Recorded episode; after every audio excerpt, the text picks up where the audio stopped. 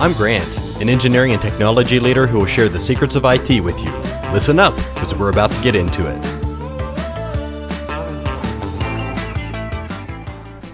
All right, welcome to Getting Into It with Grant. If you've been keeping up with the news, you will have heard about our new candidate for AI Overlord, which is ChatGPT.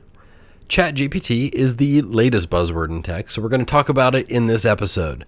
Mainly because I'm a little worried about society's response to it, but I also happen to think it's cool, and so I wanted to learn a little bit more about it, and so I did, and want to share what I've learned with you all. But before we talk about it, let's talk about society. I'll start off with a quote from the great Arthur C. Clarke. He once said, Any sufficiently advanced technology is indistinguishable from magic. And my personal opinion is that there's a lot of wisdom in what he said. So as we dig in here, remember that quote.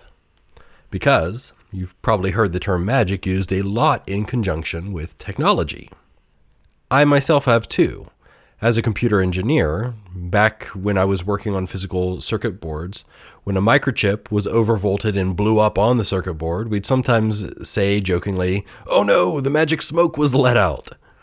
And uh, perhaps if someone has ever asked you how your cell phone works, you may have even joked and, and waved your hands around and said it, it works through magic, right? It's a hand wavy explanation of details when we're not quite qualified or secure talking about the specifics of that topic. But it gets people to move on in the conversation to the, the more relevant things we're trying to talk about. So, to illustrate Arthur C. Clarke's quote, I'm going to have to use an example as I build up to the topic of AI and machine learning later in this episode. Now, my concern about society is, I think, the vast amount of ignorance that there is about how technology works. We take insanely complicated technologies like GPS for granted. And GPS is actually going to be my example here. It's because we use the interface to a device pretty easily because it has a good interface that was designed to be easy to use. That some of us have fooled ourselves into thinking that we understand how technology or the science behind something works. And that's certainly not the case. I see it every day at work from people who utilize systems that me or my team have built and designed where they think they understand how it works under the hood. And sometimes there's an immense amount of complexity that's hidden from the user, and you would need a lot of training in engineering in order to understand how it works and why certain decisions were made under the hood. And you can see some of these complexity decisions or concerns, rather, by looking at the amount of staff that it takes to run some of the, the tools that you're used to, right? Let's take Facebook or Meta, I guess, uh, as an example here. It has over 50,000 employees. Salesforce has over 75,000. And until recently, Twitter had over 7,500. So these numbers have clearly changed since the beginning of the year when all of these major companies have been laying people off. But think about it what are all these people doing? Well, they're not doing nothing. I can assure you that, at least on the Salesforce side. We're all doing things that are important to the health of the business and to build and maintain and operate a lot of the software that is driving the business. And so, given the simple to use interface of some of these applications like Twitter, you know, there's just a lot of complexity there that we as customers are not exposed to, but you can kind of infer that it's pretty complicated by the number of people that it takes to operate and run and maintain solutions of that magnitude. And so the same thing is true for many of the technologies that we use that have a simple user face, but really a ton of complexity underneath the hood. So let's take GPS as an example, like I said we would to discover the complexity of how it operates. And some of you may already know this, but without the theory of general relativity, the GPS on your phone or in your car or other devices just wouldn't work at all. In order to calculate your position on the Earth, we have to have very, very precise ways of measuring time, like down to 20 to 30 nanoseconds of accuracy. And that's how we can triangulate a position between your location and satellites in the sky. And so, great, that doesn't seem too complicated, right? We got engineering solutions and equations and math and all sorts of stuff that we can use to build a, super accurate clock. But this is where the complexity comes in. Did you know that clocks don't always tick at the same rate everywhere in the universe? Like, think about how hard that makes this problem to solve. There are, in fact, two effects of relativity that we need to consider before we can even build a clock accurate enough for GPS to function. Let alone launching a satellite into outer space and communicating with it, right? The first aspect of relativity here is the reference frame. Because, from your perspective, you're standing still on the Earth watching the GPS satellites in the sky move, that means the GPS satellite's clock will tick more slowly than your own. That's called time dilation. The moving object in a reference frame experiences time dilation. So that's about 7 microseconds slower, or 7,000 nanoseconds, which already breaks the necessary accuracy needed for GPS if we don't take it into consideration. But because the GPS is farther away from the Earth than you are, it should actually tick faster. And that's because objects closer to a massive object like the Earth will have their time pass more slowly. In other words, because you're close to the Earth and the GPS satellite is farther away in orbit, your clock's going to tick slower. So, again, thanks to general relativity, we know that the GPS clock will tick about 45 microseconds faster than your clock. So now subtract those numbers 45 minus 7 is 38 microseconds, or 38,000 nanoseconds and that's how much slower your clock is than the satellites. And without considering those facts, and without controlling the orbit of the satellite, GPS just doesn't work. So let me tell you, when I drive down the road and my GPS isn't working, I call it a piece of junk. How on earth does it not know where I am? And we completely discard the miracles of science that went into making it function at all. And it's easy to forget all the beautiful complexity behind technology. But at the same time, None of this is magical, even if it may seem so from time to time, especially for people who don't know all of the effort that went into making these products work. So, going forward and understanding that ChatGPT is a tool like GPS, it is complex but not magical. It has a very limited and defined purpose that we're going to get into. Try not to over attribute or overthink what ChatGPT is capable of, right? Like, we don't want to give it omniscient powers or think that this thing is smarter than it actually is. And also, I want to add here if you are a specialist in the field of AI or machine learning or you work at OpenAI, I would love to talk to you. So email me at hello at grantdryden.com and let's talk. So now let's go ahead and discuss what this thing really is and talk about how it could impact your life and mine as it kind of takes the world by storm. ChatGPT is a part of OpenAI's research in the field of artificial intelligence and natural language processing, or NLP. It's supposed to be a tool for researchers, developers, and businesses to improve their language related tasks and automate their workflows. However, people have discovered that it will write code for you. It can generate blog posts, it can write your term papers for college courses, and do a ton of other things that you find helpful and useful. So it's pretty cool, but is also advanced enough to have some people wondering if it's sentient or alive. It has, in fact, recently passed exams for an MBA, a medical license, and the bar exam. So I'd argue that this doesn't show that ChatGPT is advanced so much as it exposes a flaw in how we test for competency. But nonetheless, it has society wondering where it fits in our landscape of technology and society in general. To get into the details here, ChatGPT is a neural network model. It was trained on a large data set of text using a technique called unsupervised learning. Don't worry, we're going to define these terms as we go through this.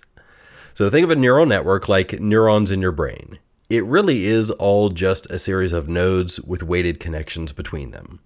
We can train these networks to perform tasks using a technique called unsupervised learning. Unsupervised learning is how ChatGPT was trained. And all that means is that it wasn't given labeled data or a specific task to perform. The neural net had to find patterns and relationships in its tra- training data all on its own, with the end goal being to predict the next word in a sentence given the previous words. So, why would you not want to label your data? Well, because not being guided allows the model to discover patterns and relationships within the data that may not be immediately obvious to humans. Like we couldn't label it in advance.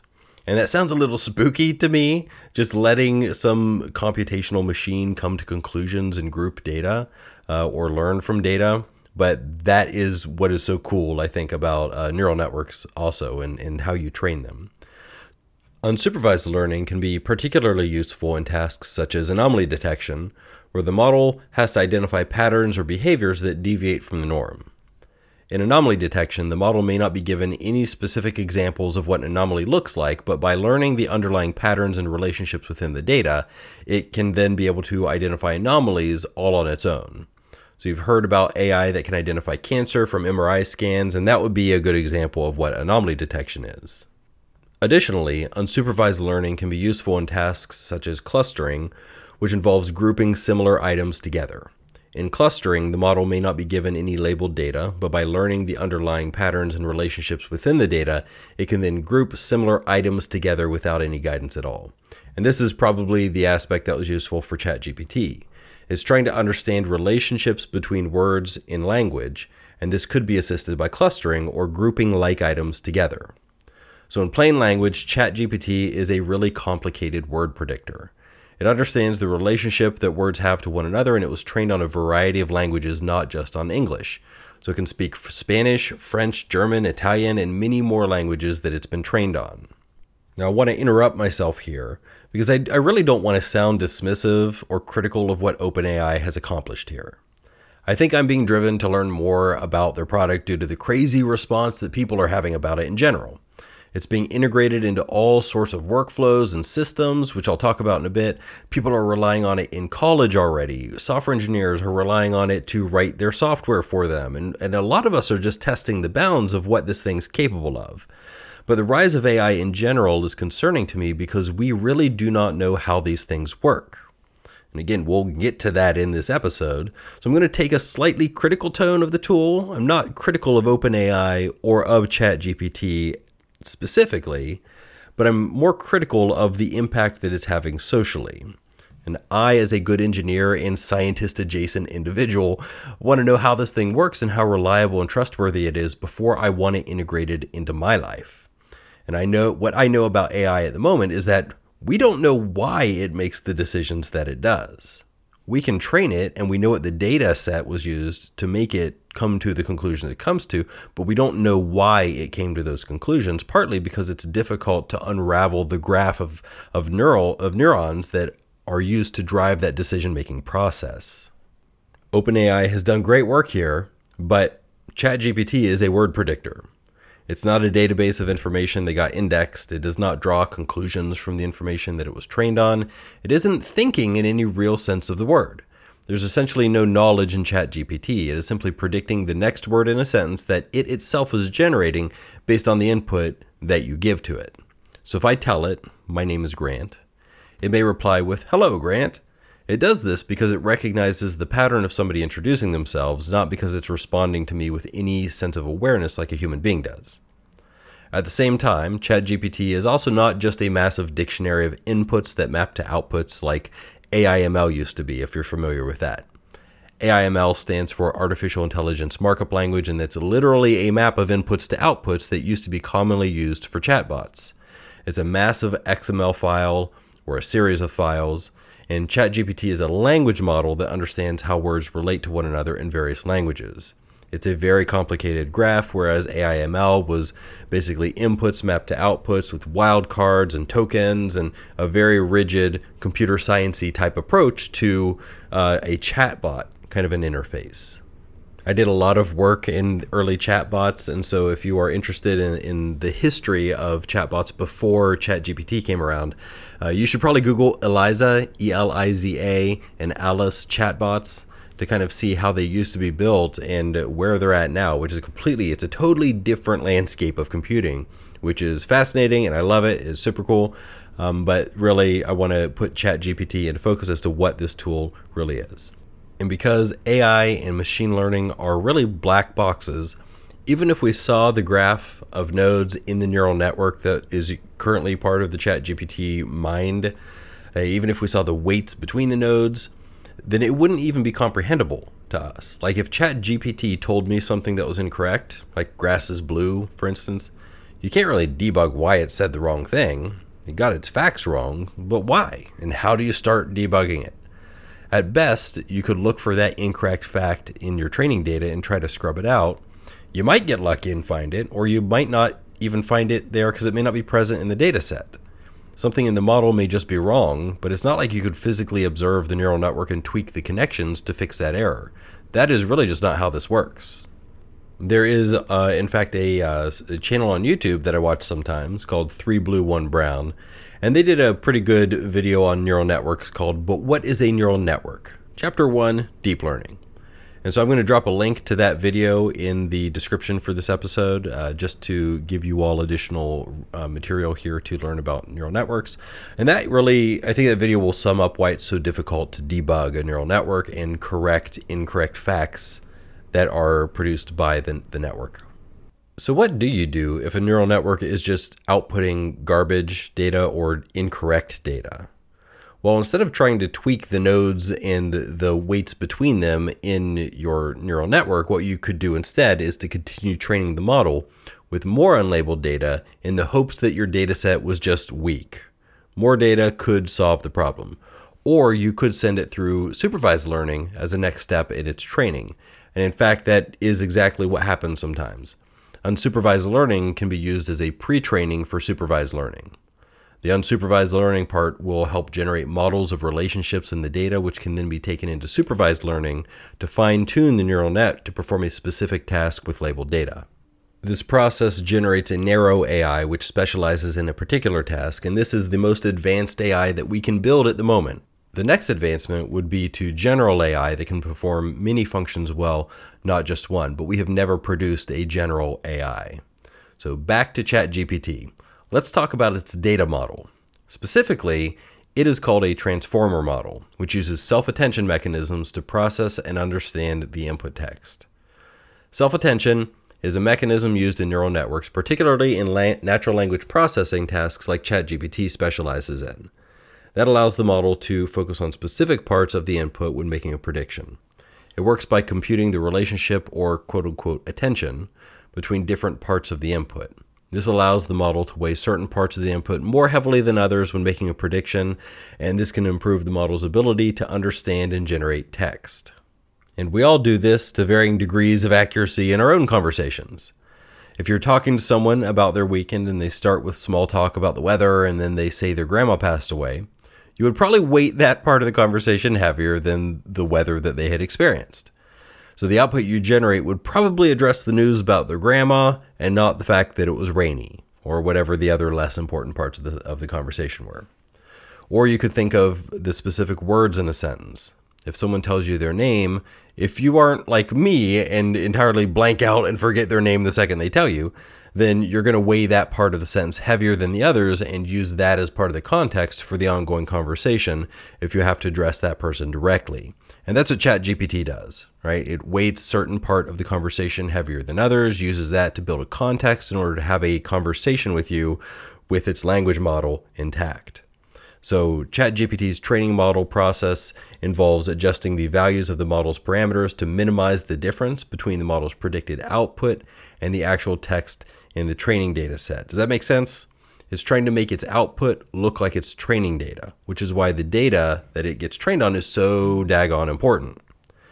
If once it does this, it's then capable of generating human-like text, answering questions, and performing other language-based tasks, because that's what the training data consisted of. It isn't thinking creatively about anything. It isn't conscious. It isn't even thinking about anything at all, in the general sense of that word.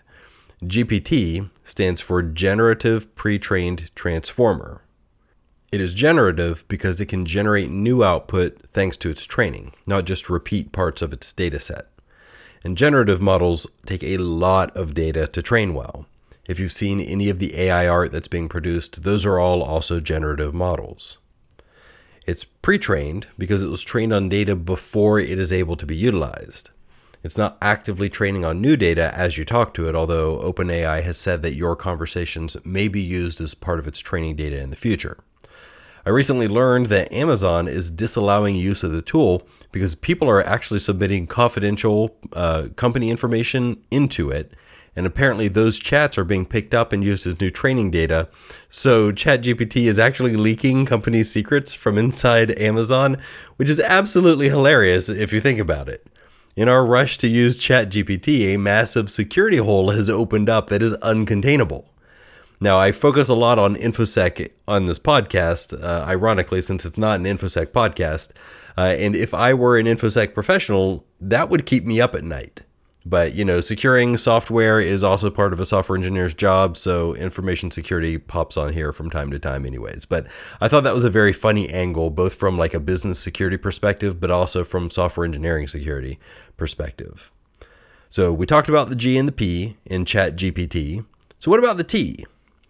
T means it's a transformer model. That type of model is very well suited to the problem of natural language processing. And we just discussed the transformer model a little bit, uh, at least about how it can weigh different parts of the sentence to build the necessary context for conversation, but there are more reasons why it's well suited to NLP. Conversations and sentences can get long, and transformer models can understand the relationship between words that are far away from one another. Although they do weigh the elements in a sentence differently, they pay equal attention to all of the elements in the sequence as they get thrown into its input stream. That may have been confusing, so in your mind, keep separate the model from inputs to it. So the model itself was trained on data, and then at some point in time, the model will stop being trained so that it can be used.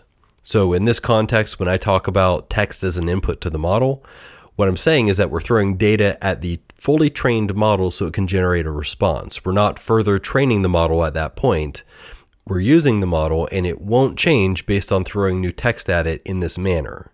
We could train it more, but generally, when you're using a neural network like this, you're not also training it, right? Like you want it to stay stable so that you can throw data and generate an output and see how it's responding, but you don't want it to change while you're doing that. So, GPT models can be fine tuned for specific tasks such as language translation, text summarization, question answering, and more. You've played around with ChatGPT, I'm sure you can see just some of the capabilities that it is able to perform. So they've been used in a variety of applications like chatbots, context generation, and other natural language processing tasks as well. GPT 3 specifically is one of the latest versions of GPT models and is considered one of the most advanced language models to date. It's trained on a diverse range of text and is capable of understanding and generating text in multiple languages, as I had said earlier. This is the series of model that runs ChatGPT. In fact, ChatGPT was fine tuned on top of GPT 3.5 using supervised learning and reinforcement learning. So it's not simply GPT 3.0. This isn't like a, a, a fresh beta version of a tool. It was ChatGPT was built on top of a language model and then tweaked and iterated even more to produce what it is now. Now, it's not done, right? I think if you go to OpenAI, you can access it and they still call it a beta version, but it's fairly well polished on the Chat GPT 3, or sorry, on the GPT 3 platform. It's hard to keep those two things straight, I, I realize now. So, GPT 3 and Chat GPT are two different things. In my brain, at least, I think of them in a similar manner to Chromium and Chrome, the web browser, right? Chromium is in a free open source web browser, and Chrome, the product by Google, was built on top of Chromium, right? So it was a tweak, it was an iteration on that original model of open source web browser. And in my brain, ChatGPT is the same thing in relationship to the GPT 3 model. So I don't know if that helps you at all, but that's how I conceive of it at least. Now, as I was giving that explanation, I smuggled in a new term there. We have talked about unsupervised learning and supervised learning, but we didn't talk about reinforcement learning. And so ChatGPT was uh, further iterated on and trained and tweaked into a more narrow AI through those additional supervised and reinforcement learning processes. So, those are the three types of learning methods unsupervised, supervised, and reinforcement. And so let's talk about reinforcement learning a little bit. It's a, a bit more complicated, I think, than the other types of learning. At least it is to me. In reinforcement learning, the focus is on finding a balance between exploration of uncharted territory and exploitation of current knowledge. So it doesn't use exclusively labeled or unlabeled data like the other learning mechanisms do, but it's more about exploration, and there's no optimal way to explore something new. You don't know what you're up against, and so you have to try a whole bunch of different techniques and, and some level of randomization to explore this new domain. There are many techniques for exploring, and if you're familiar with computer science, then you might be able to relate this learning style to dynamic programming. It's the process of simplifying a decision by breaking it down into a sequence of decision steps over time by defining a sequence of value functions. You're trying to optimize decision making, which is not really a computationally solvable problem that is very similar, if not identical, to the traveling salesman problem, which you have probably heard about. I think everyone, both in and out of computer science, have heard of that one because it's an unsolvable problem. Mathematically, it has never been solved, right? So there's no algorithm to approach it in an optimal manner. But there are heuristics. And heuristics are not uh, repeatable steps, but they're general ways of approaching a problem. So you can explore things. Um, and so that is the deal with reinforcement learning. It's a little bit more complicated to wrap your head around, uh, but it is a, another type of training. So I've talked about the data set that was used to train ChatGPT, but what was in that data set? So it was trained on a data set of several billion lines of text, just gobs and gobs of data. The dataset was composed of books, articles, websites, and many, many more things, which allowed it to have a large and diverse knowledge base to generate or answer text with different styles and on different topics. The majority of its knowledge is from 2021 or earlier, so in the case of new words, idioms, or slang that's been created after that knowledge cutoff, it may or may not be aware of them. This depends on if any recent chats have been used to tweak its dataset, which we know from Amazon that it has been. So let's see here. So is ChatGPT sentient or is it conscious? And I hope by now you get that the answer is no. This is true for not just ChatGPT, but for all of the other AI that you've heard about. The one produced by Google, where the engineer seemingly went crazy thinking that there was a, a, bot internal to Google that was sentient. That made the news recently.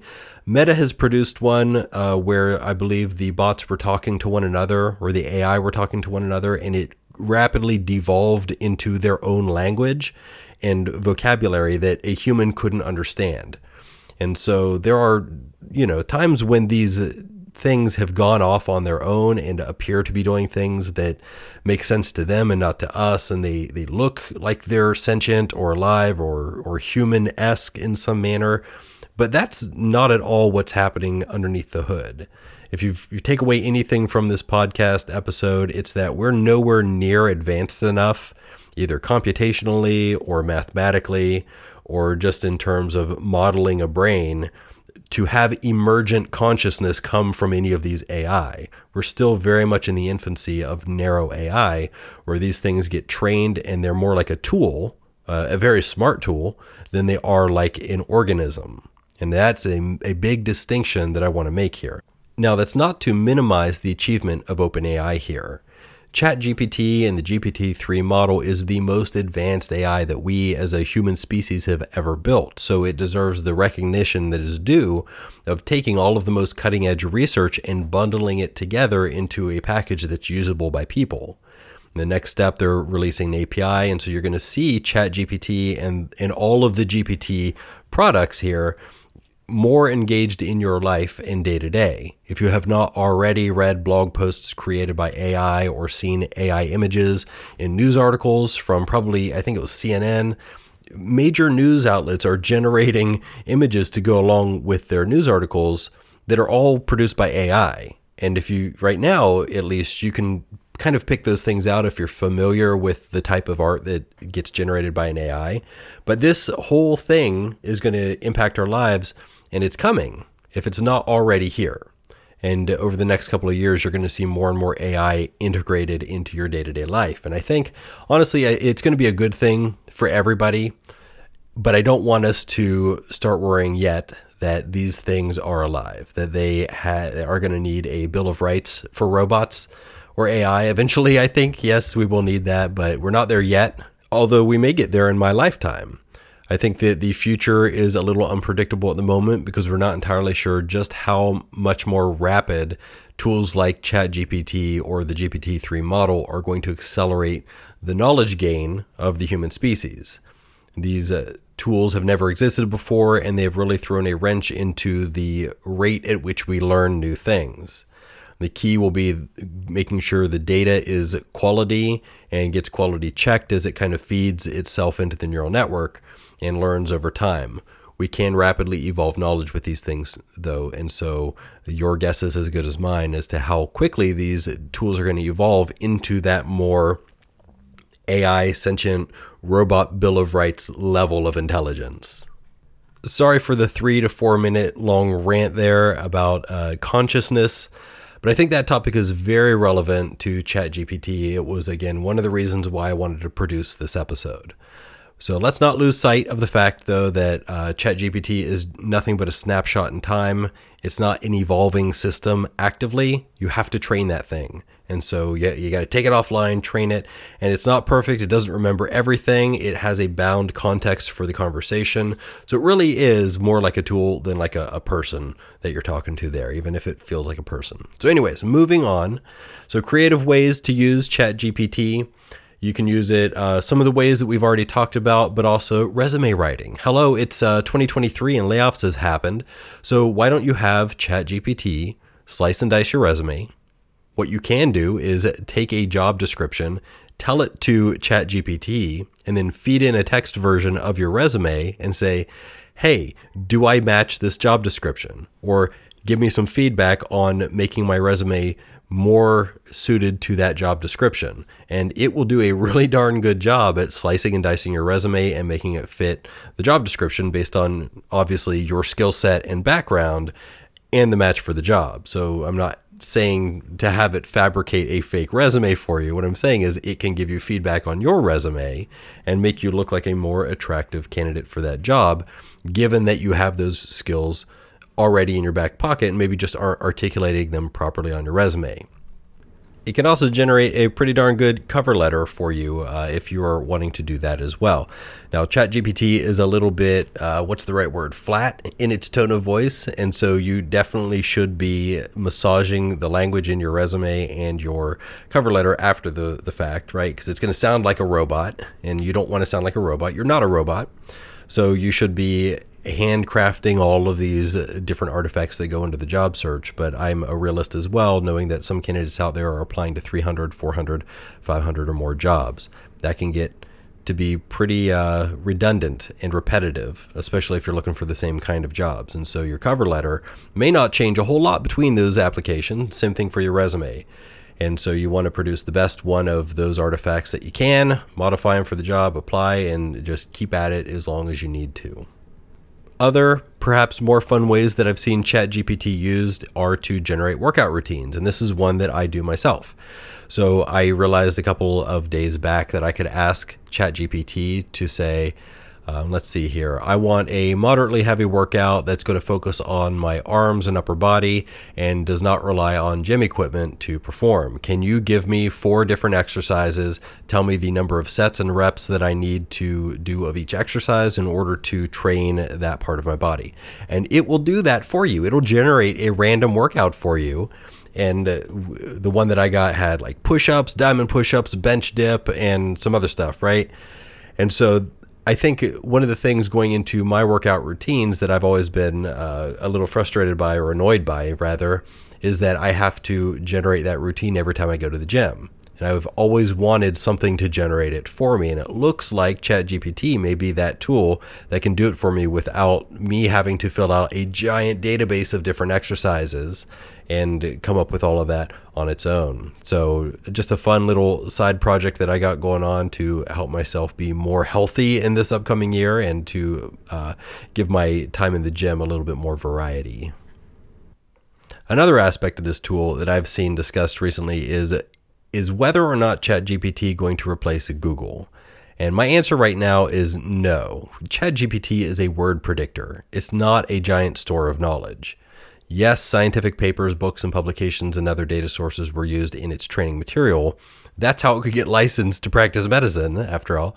But the tool is a language model first and foremost. It's going to be only as good as the data that was fed into it, and it's trying to generate words that make sense together, not solve problems. And if you think about it replacing Google, Google is a constantly changing machine. And I guess ChatGPT could be that as well, but the the rate that the internet changes is just so rapidly fast. I'm not sure if that is a problem that could be solved with current computing limitations of whether or not ChatGPT would reasonably index things in the right amount of time.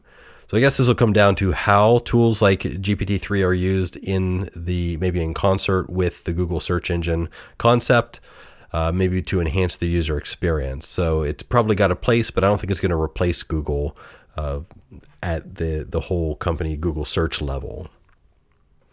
So I was having a conversation with someone the other day at work, and we were discussing AI and how it could impact our jobs in tech.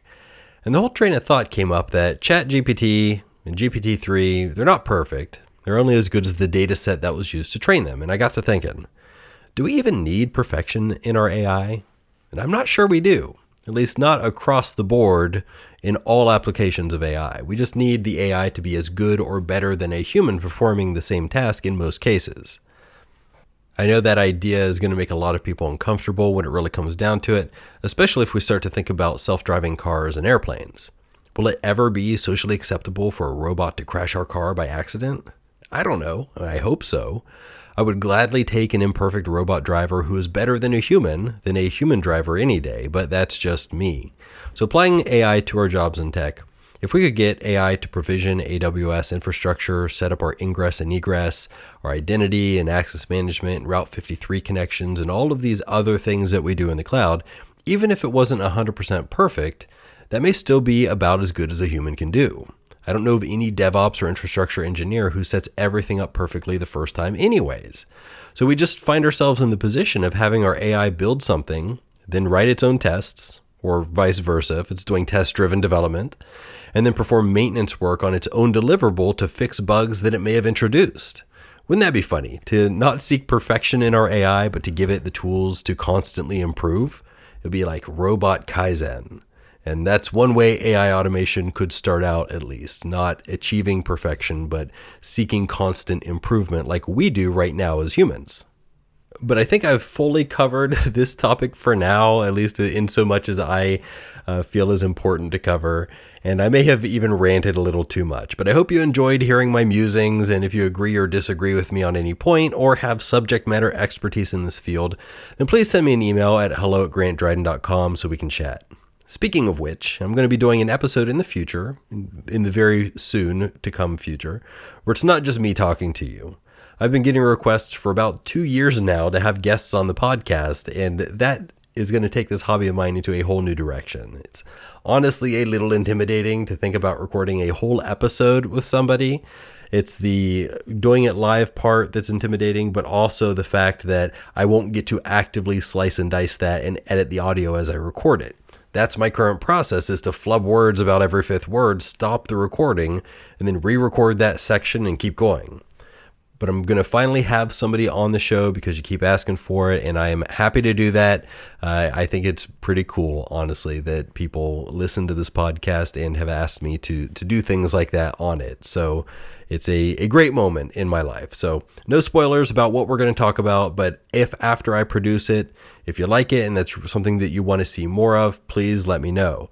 Drop a rating on Apple Podcasts and, and tell me I'm doing a good job. A few kind words is highly motivating and it goes a really long way. So, thanks for listening. I'm going to drop into the podcast episode notes a link to the 3Blue1Brown neural networks video that I had discussed earlier, as well as a nice article I found on the history of chatbots for additional reading. So give those a look, and I will see you again next time.